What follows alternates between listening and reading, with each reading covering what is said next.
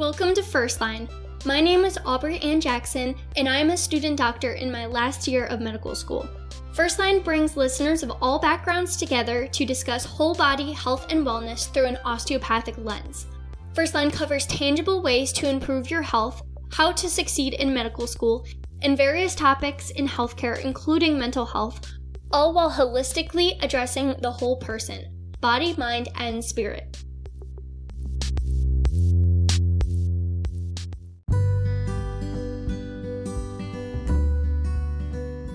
First Line is hosted by Anchor. First Line can also be found on Spotify, Apple Podcasts, Google Podcasts, Breaker, Castbox, Stitcher, Amazon and Audible, Overcast, Pocket Cast, Castro, Player FM, Podbean, TuneIn, Reason, and iHeartRadio. Hello, everyone. Just a reminder that if you're trying to use a TrueLearn discount code for test preparation, you want to use the updated link and code FIRSTLINE with any purchase from TrueLearn um, instead of my old code. So make sure you look in this episode description for the updated link and updated code. So just in update, I am still doing fourth year rotations right now, and I'm currently in the process of interviewing for residency programs. And the match week is going to be in March. So I'm basically going to be interviewing until March, and then I'll know where I'm going for the next few years of training. But I will be graduating medical school in May, and so I will officially be a doctor and have my DO degree in May. But I will have to go through a few more years of training in order to be specialized in a specialty. So that's where I'm at right now, and this episode in particular, I wanted to return to something I've talked about before in a very early episode about osteopathic medicine. And that episode was really great about sharing the philosophy of osteopathic medicine, also what separates DOs from MDs, and the fact that DOs learn everything that MDs do. However, they also learn these this additional tool called osteopathic manipulative medicine or manipulative treatment. And we can use this to help our patients as well. And we also have uh, more of a holistic view of patient care. And we put a little bit more emphasis on all three the body, mind, and spirit.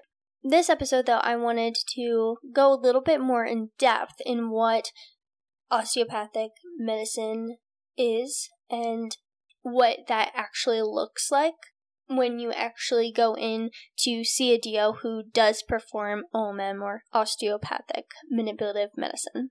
And I think it would be helpful to re listen to that episode as well. It was episode two in season one but it's kind of a review from that episode. Osteopathic medicine surrounds four tenets. Uh, so the first one is the body is a unit made up of mind, body, and spirit that connect together to make a whole person. Two is that the body is capable of self regulation, self healing, and health maintenance. Three is that structure and function are reciprocally interrelated. And four is that rational treatment with osteopathic medicine is based on the understanding of these principles. So it's very much evidence based medicine, but kind of in addition to that, really focuses on physiology informing treatment and also the importance of promoting health because the body is capable of self regulation and, and health maintenance. Osteopathic medicine physicians are really educated on how to maintain health and to combat different risk factors for disease. And you know, you hear a lot of whole person care. So, what does that actually mean? And um, osteopathic medicine really focuses on five different models. The first one is biomechanical, which is what osteopathic medicine has the highest reputation for because, on the surface level, a lot of osteopathic manipulative medicine focuses on muscles, joints, and bones and maybe fascial tissue, and that's very much biomechanical. But there's four other models for osteopathic medicine. The second one is respiratory and circulatory. So these two go hand in hand together. Getting oxygen throughout the body has to do with lungs breathing in and then also the heart pumping oxygenated blood throughout the whole body. So that's something that osteopathic medicine physicians look at. Number three is neurological system, and this is basically the nervous system and nerves throughout the body as well as the brain. Number four is the metabolic model.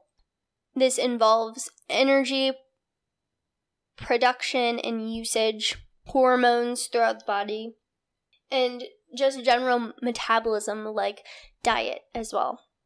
And then number five is behavioral. And important that this one is actually separate from the neurological model. So, osteopathic medicine physicians like to look at these as two separate models. So, behavioral is a lot about different lifestyle factors, social determinants of health, mental health, spiritual health. So, all of that goes together and really impacts the other models as well. So, one thing that patients usually pick up pretty quickly when they see osteopathic medicine physicians is that DOs are much more likely to touch their patients. And this can be involved with osteopathic manipulative medicine. And it also plays a role in DOs having a little bit more knowledge about these models of care, especially the biomechanical model that threads through all of our education in medical school. So we're much more likely to touch our patients and really use that to assess their well being and really balance their body when it comes to biomechanical, metabolic, neurologic, all of the models. And so, touch for us is it can be diagnostic there's a lot of different tests in the physical exam where we can use that to aid in our diagnosis. But there's also therapeutic touch as well, which I think our MD counterparts don't really use very much. Um, so that's where OMM or OMT comes into play because we can actually use our palpation or our touch skills in order to treat these imbalances that we might find. And these imbalances are also called somatic dysfunctions. You might hear that term being used. These palpatory skills can for example, look at the skin, feel the temperature of the skin to interpret different diagnostic information, looking at the texture of the skin and the color of the skin, any areas of discoloration. And we can also palpate the subcutaneous tissue and we can feel for edema or swelling or any other acute changes to that tissue. And then there's also the, the deeper fascia that we learn in medical school how fascia is supposed to move and feel. And then we can pick up on when there is a fascial dysfunction, which could be contributing to signs and symptoms that a patient is feeling. Then we can look at the muscles and be able to palpate different tension and hypertonicity. So, um, something I like to do on a lot of patients is to feel their back, and I will pick up on where they have hypertonicity or where they have increased muscle tone. That often contributes to what they're actually coming in for because the back is in close communication with the spine, which the spine has a ton of nerve endings that go out throughout the body.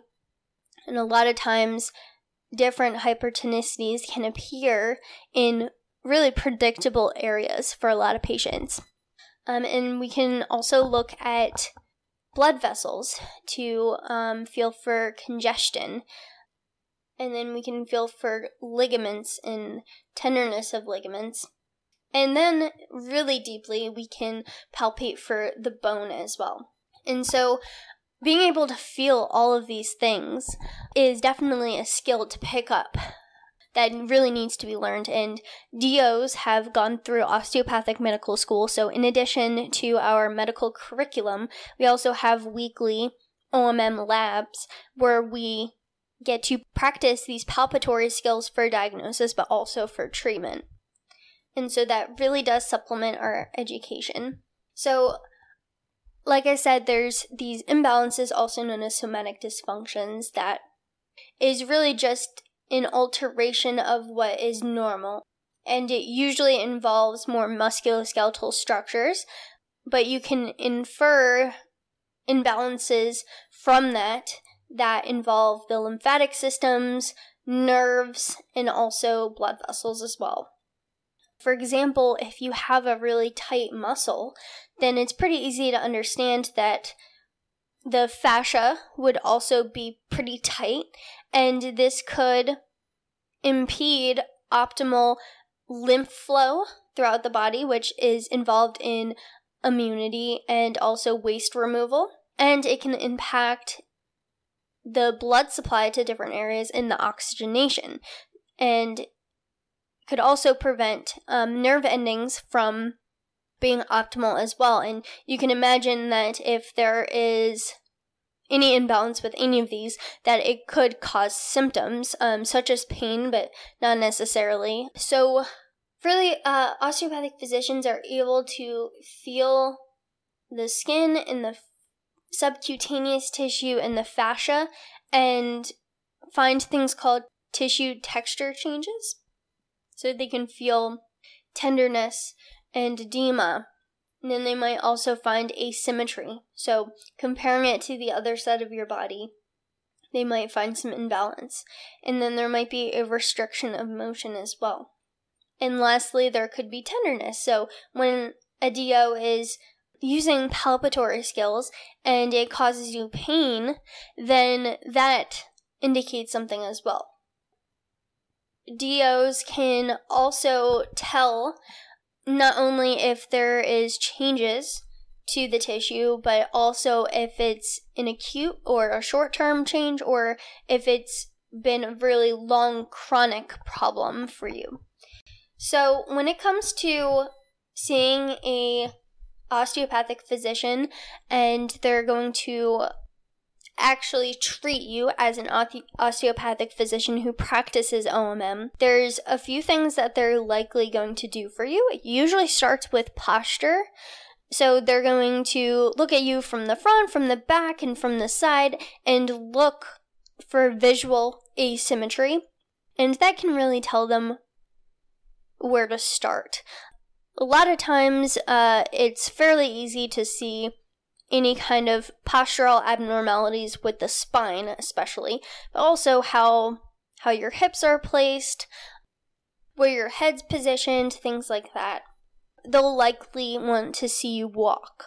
And here they're also looking for how your spine is moving, how your hips are moving, even if your feet are turned in or out, and they can really find some imbalances there as well. Then they might have you do some different movements. Uh, one is doing some side bending, and then they might look at more of the rotation of your trunk as well.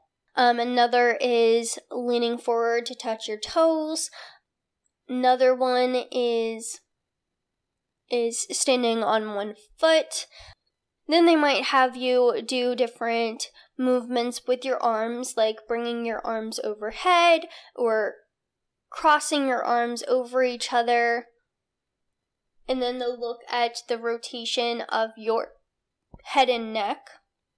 And they might do a few other screens that may include pressing on your hips, um, observing your hip motion. Then they might also assess your ribs as well. So this is just a screening, and then DOs can also hone in on what actually brings you in, where you're having pain or restriction of movement.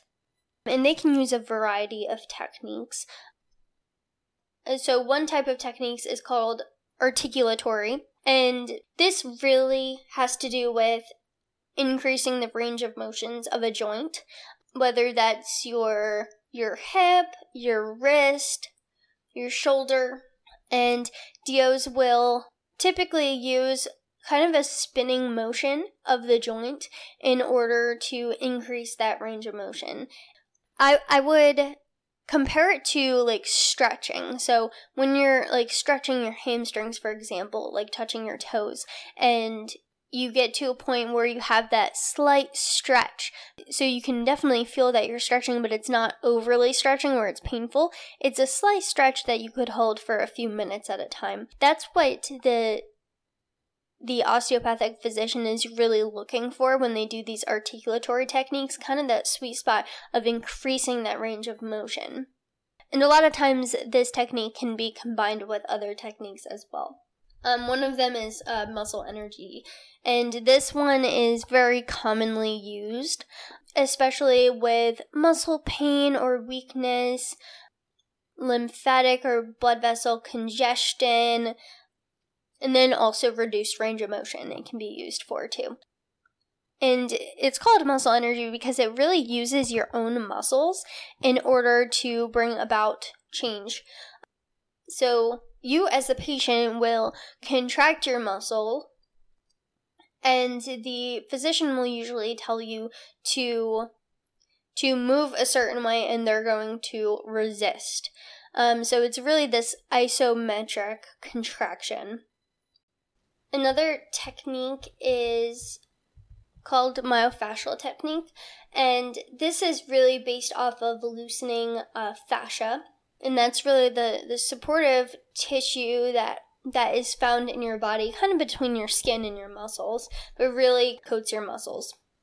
So a lot of times these can be restricted. So in order to ease that restriction physicians might use a very gentle technique of kind of just moving the fascia around and holding it in a certain position in order to relieve that pressure. And this can be done in many different places in the body Another technique is facilitated positional release, and this is often used for reducing fascial tension and also improving joint mobility. And this is a very uh, quick technique as well that is held for about five seconds. Another technique is called the Still technique. And this involves moving a certain uh, joint into a position where it's comfortable and then adding some compression and placing the joint to its barrier where it doesn't want to move in order to improve the motion of that joint. And this one is also pretty fast to do um, and, and works quite well. And then one that a lot of a lot of people think of um, when they hear osteopathic medicine is something called high velocity low amplitude or HVLA. And this is one that is basically the thrust technique that often results in a crack. So, yes, osteopathic medicine physicians do crack backs. It's not the only thing that we crack either. We won't just crack anyone. Um, we will consider all of their other medical conditions and also if it's the right uh, technique to be used. A lot of times, patients will do a lot better with a myofascial technique to relieve their tension or a muscle energy technique, but we can also use HVLA, but that's not our only technique, it's just one of many techniques that we would want to use. But yes, HVLA is kind of that cracking motion. But what's important here to know is that uh, we will place the joint into its barrier and then we apply a high velocity, so quick, low amplitude. So it's a very small distance that we're moving a joint. And because we are able to locate right exactly where the barrier is. You don't really need to move very much in order to get past that barrier and restore motion to that joint. There are a ton of techniques that can be very much individualized for a person and also crafted with their other medical conditions in mind. Then there's something called counter strain, um, which is one of my favorite techniques, and this involves finding a tender point.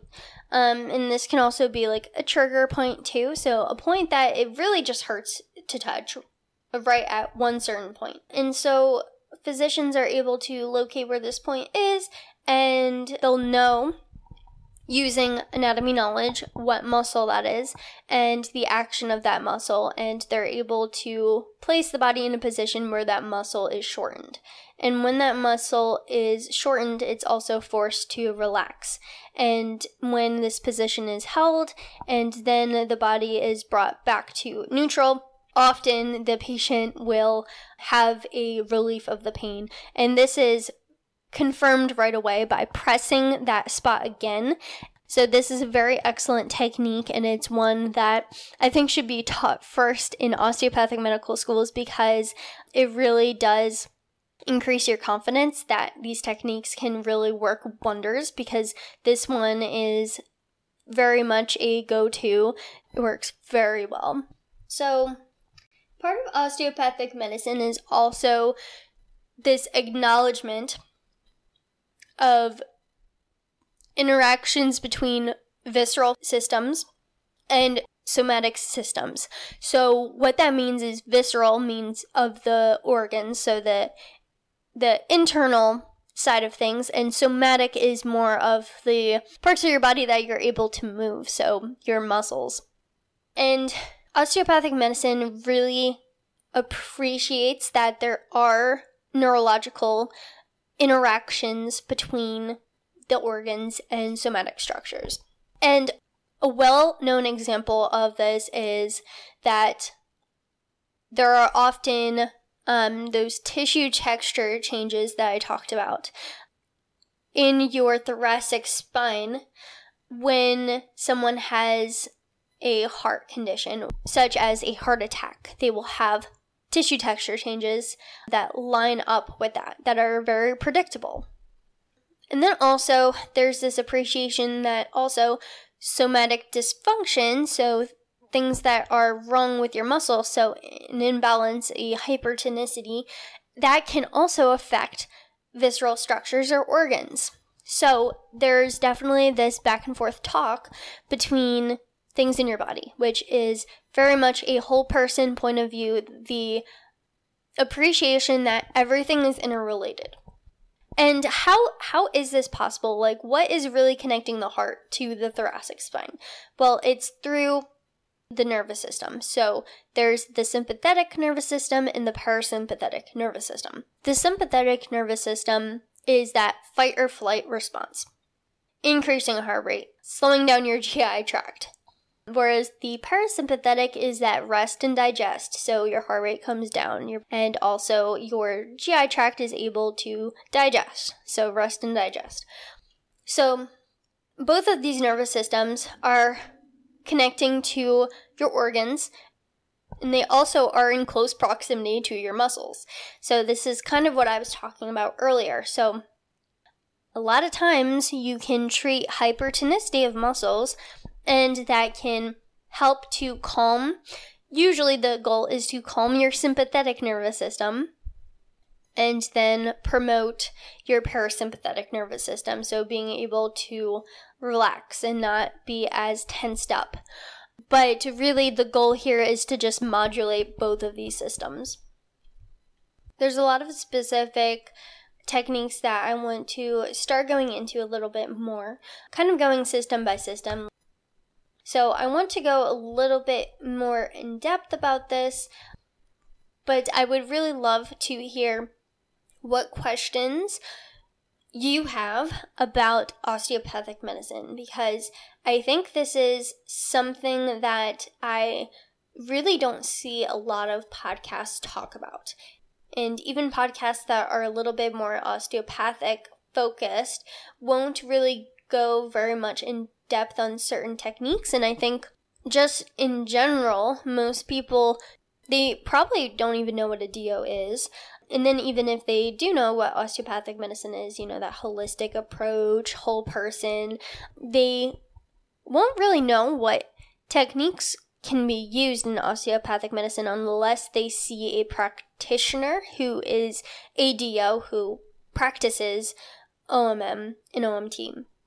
However, there are a lot of DOs that do not practice these techniques. So I think really what is lacking in this space of um, health and wellness and medicine podcasts is talking about these techniques. I would love to hear what questions you have, and I can definitely incorporate that into uh, more episodes to come. And I would also really appreciate it if you take some time to rate First Line, especially on Spotify and Apple. Um, that would help greatly. And if you'd like, you can also leave a comment about what you like about the podcast or what you would want to see from the podcast. But in all of my episode descriptions, I also include my email and my Instagram and Facebook, so you can feel free to contact me on any of those methods as well. So, thank you so much for listening, and I'll talk to you next week.